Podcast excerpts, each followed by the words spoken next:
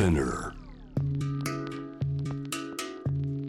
グローバーがお送りしています。J-Wave ジャムダープラネットここからは海外在住のコレスポンデントとつながって現地の最新ニュースを届けてもらうニュース from コレスポンデント今日は香港からです。香港は夜の7時を過ぎたところですね。篠原みゆきさんこんばんは。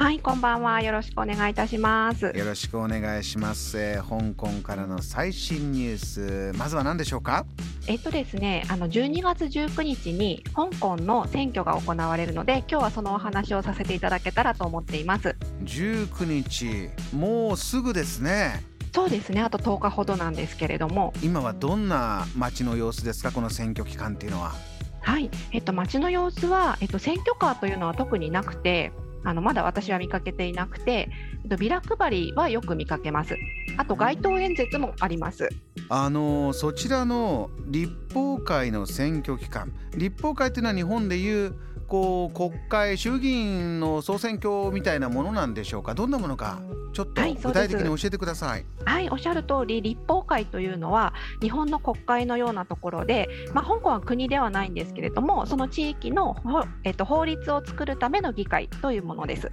4年に1回、もともとはあの選挙があったようなんですけれども、ちょうど去年がその年だったんですが、コロナのために1年延期されて、あの来あのえっと、今月ですね、あと10日ほどで選挙があるという状況です。うん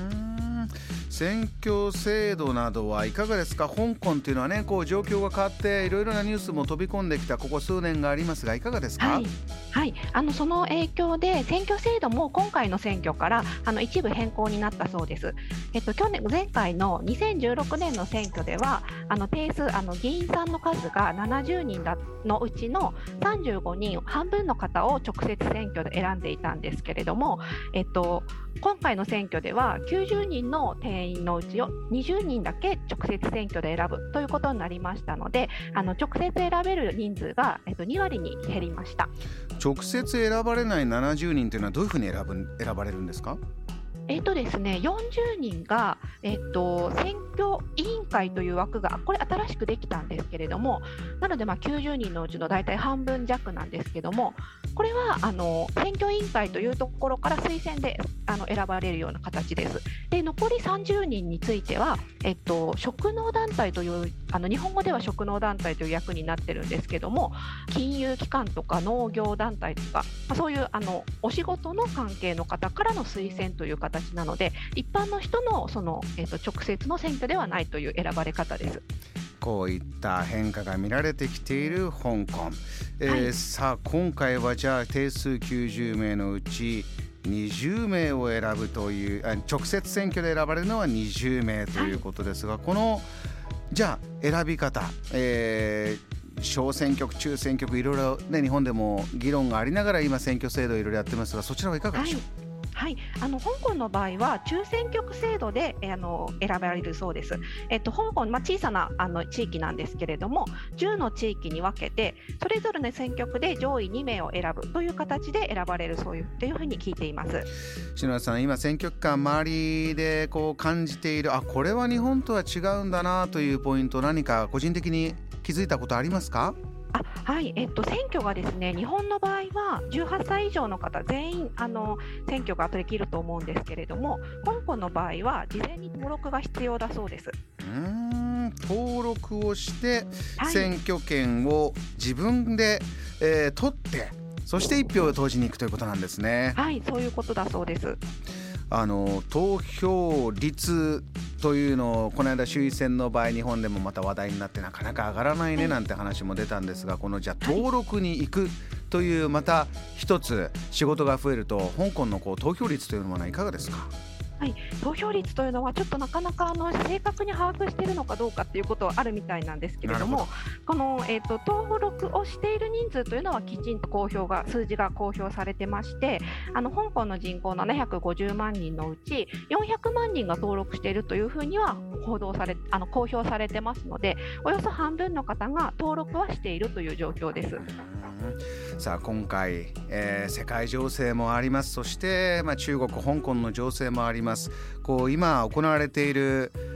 選挙の立候補している方たちのはい。こうおっしゃってることとか、えー選挙運動なんていうのはどんな風ですか？あえっとですね、あの立候補されてる方の街頭演説は、私はまだ一度しか直接には見たことはないんですけれども、えっと、録音したあのビラを配っているところはよく見お見かけするんですが、ビラを配っているときに演説をあのなんていうんですかテープというかララジオとかステレオから流しているところはよく見かけます。それは少し日本と違って面白いなというふうに思っています。うん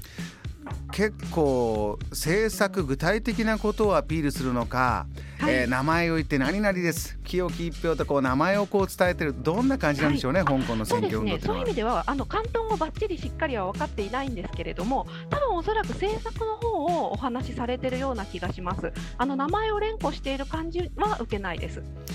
今回ね、えーいろいろな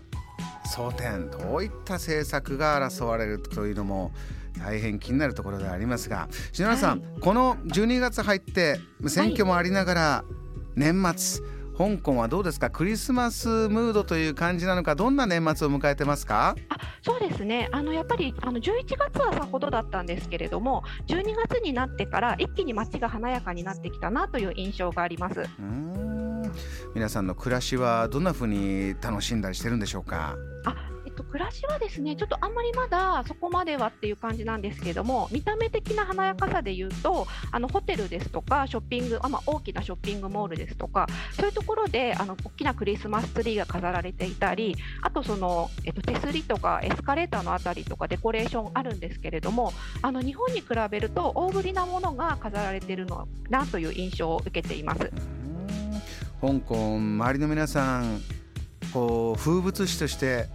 こういう玄関にこれ飾るとかこれ食べるとかなんかそんなものもあるんでしょうかね？あそうですね。食べ物の方は割と、あのー日本と似たような感じ。やっぱりターキーですとかあのチキンの丸焼きというような感じとローストビーフとそのあたり予約しませんかっていうようなあの、えー、とポスターなどはよく見かけます。そのあたりはねいわゆるザ・クリスマスというような楽しみ方もしている香港から。わ、はい。かりました。篠原さんリポートまたぜひお願いします。ありがとうございました、はい、ありがとうございました。この時間は篠原美由紀さんにお話を伺いました。Jam, the planet.